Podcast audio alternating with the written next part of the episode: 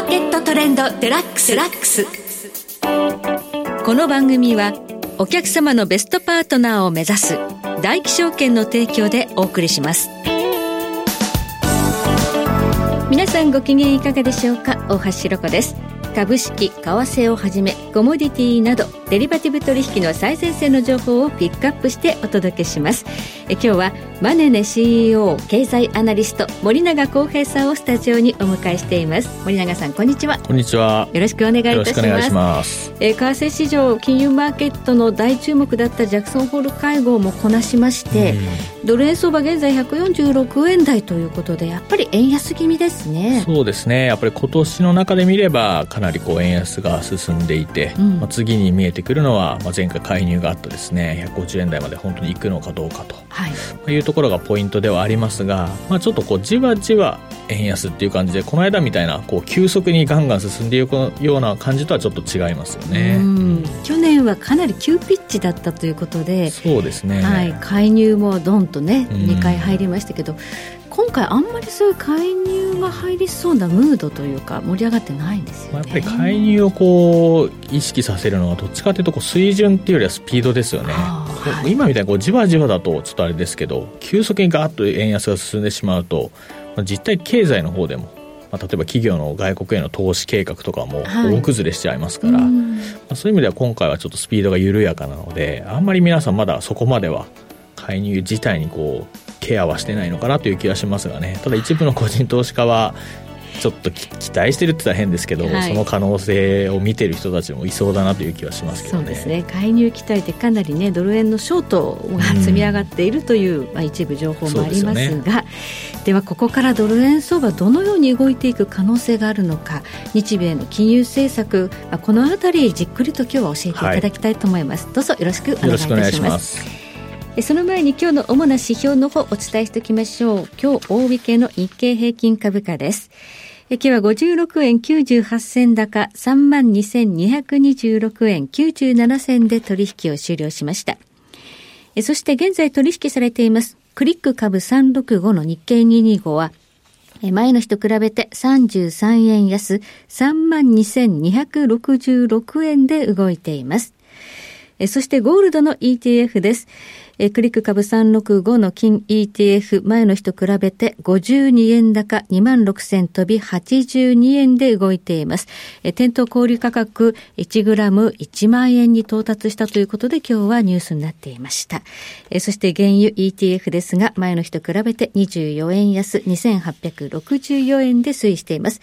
為替お伝えしておきましょう。クリック365ドル円相場現在1ドル146円35銭から39銭で推移しています。ではこの後森永さんに詳しく伺ってまいります。大気証券はお客様の利益に真にかなうサービスとは何か、魅力あるサービスを生み出す活動とは何かを問い続けながら、全てのお客様に新たな発見、最適な機会、確かな満足を提供します。業界ナンバーワンのベストパートナーを目指す大気証券株式会社、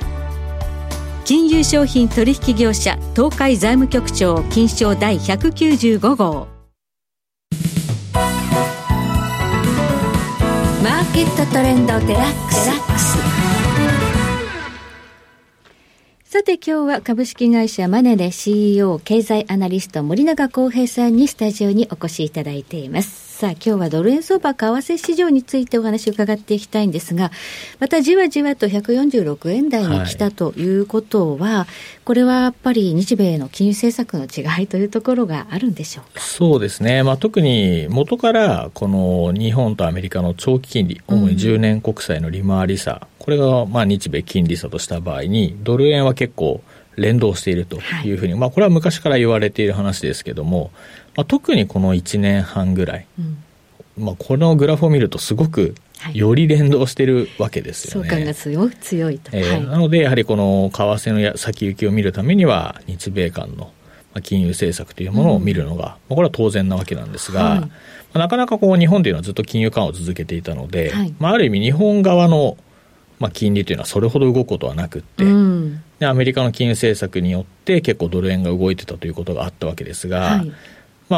今回珍しくですけども日銀側で動きがあったと。7月の会合で YCC のね、そうですね、なんかこのイールドカーブコントロールを、事実上 1% まで上限を広げたということで、はい、足元では当然 1% まではいってないんですが 0.65% ぐらいまで、つまり今までは 0.5 で抑えてたわけですから少し長期金利が上がったので、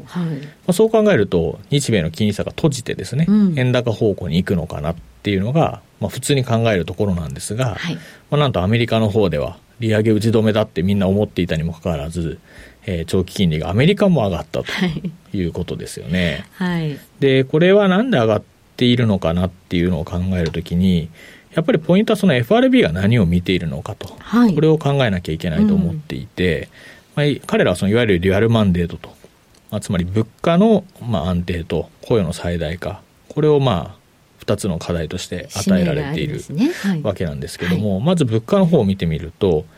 消費者物価指数も生産者物価指数もずっと前年比での伸び率は鈍化し続けていたんですが、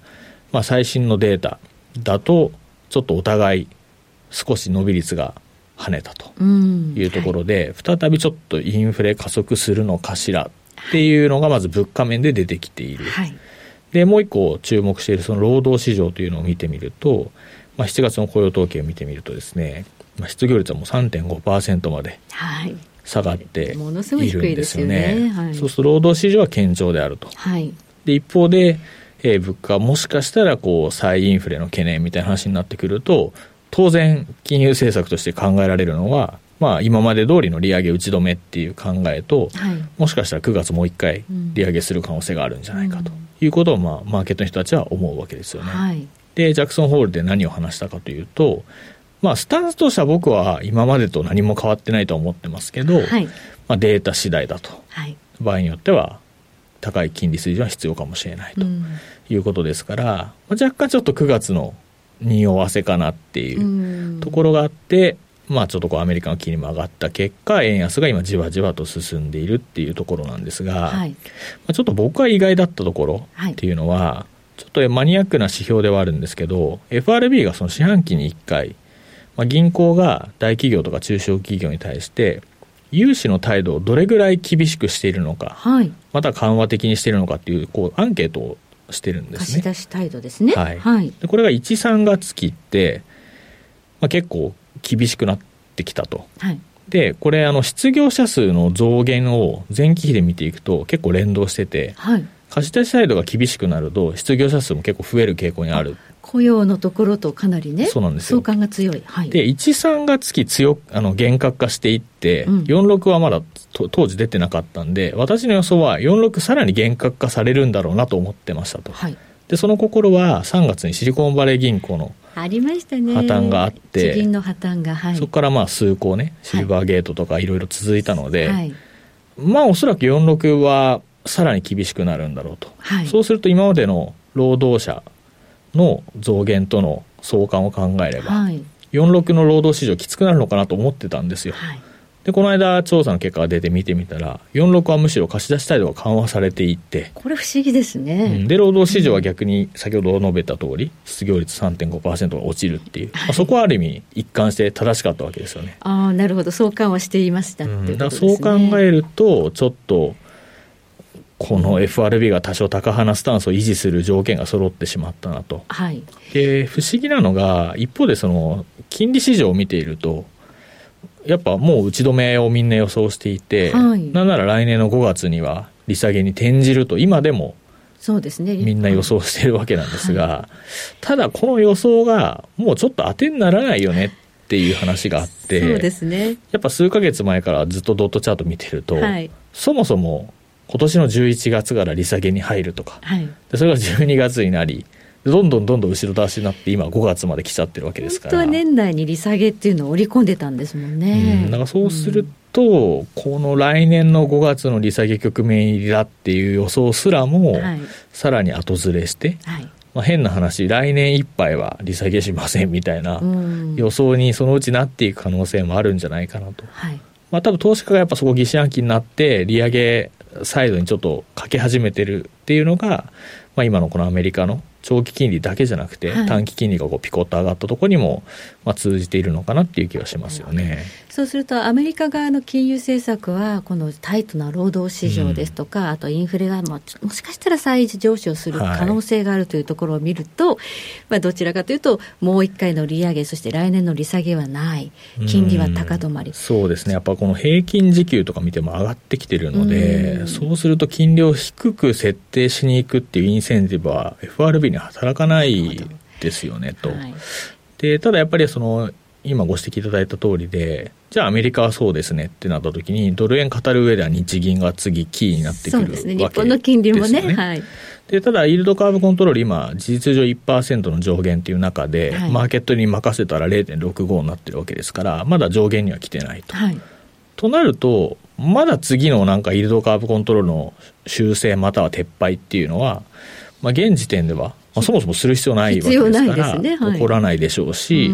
まあ、この間発表された4、6月の日本の GDP が、まあ、名目で前期比年率 12%、 思いがけず良かった、ね、実質で 6%、 まあ、もちろん前期比年率だっていうのはありますけど、はい、まあ、それでも結構な伸びを示したと。これびっくりしましたが、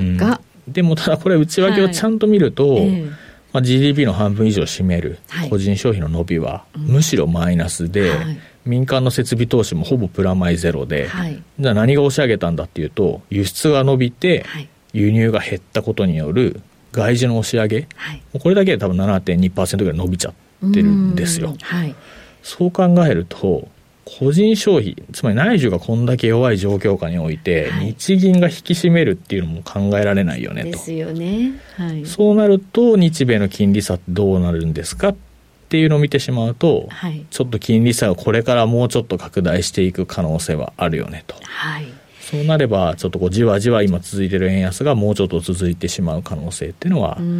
まあ、あるかなという気はしますよね、まあ、日本の株がねなんとか保っていられるのもこの円安のおかげだということですよね。だからこれ結構立場によって難しいんですよね、はい、あくまでその GDP を伸ばしたいとか、はい、それ円安がメリットになる人たちにとってはいいことですけど、ただ一方で円安になると輸入する海外からの価格が上がっちゃうので、はい、むしろ我々個人の家計にとっては厳しい、はい、で結局それが個人消費のマイナスというこの間の結果につながってるわけで、うん、非常にこの立場によってこの円安水準をどう見るかっていうところはもう本当に分かれてくるだろうなと。そうですね、だから金融政策は継続でも、まあ、財政政権側でね何かこう我々の生活の支援というのを考えてほしい。そうですね、だから目先で言うとガソリンへの補助金だとか、激変緩和措置での電気代の抑制とか、はい、これが延長されるかどうかがポイントですよね。なるほど。となると金融政策だけで見るとやはりドル円相場高止まりあるいは150円方向というのはじわじわと見えてきちゃったかなという気がしますね。はい、ありがとうございます。今日は株式会社マネネ CEO 経済アナリスト森永康平さんをお迎えいたしましてお話を伺いました。森永さんどうもありがとうございました。ありがとうございました。そして来週です。来週はストリートインサイツ代表で経済アナリスト安田沙岡さんをお迎えしてお話を伺ってまいります。ここまでのお相手は大橋ひろ子でした。それでは全国の皆さんごきげんよう。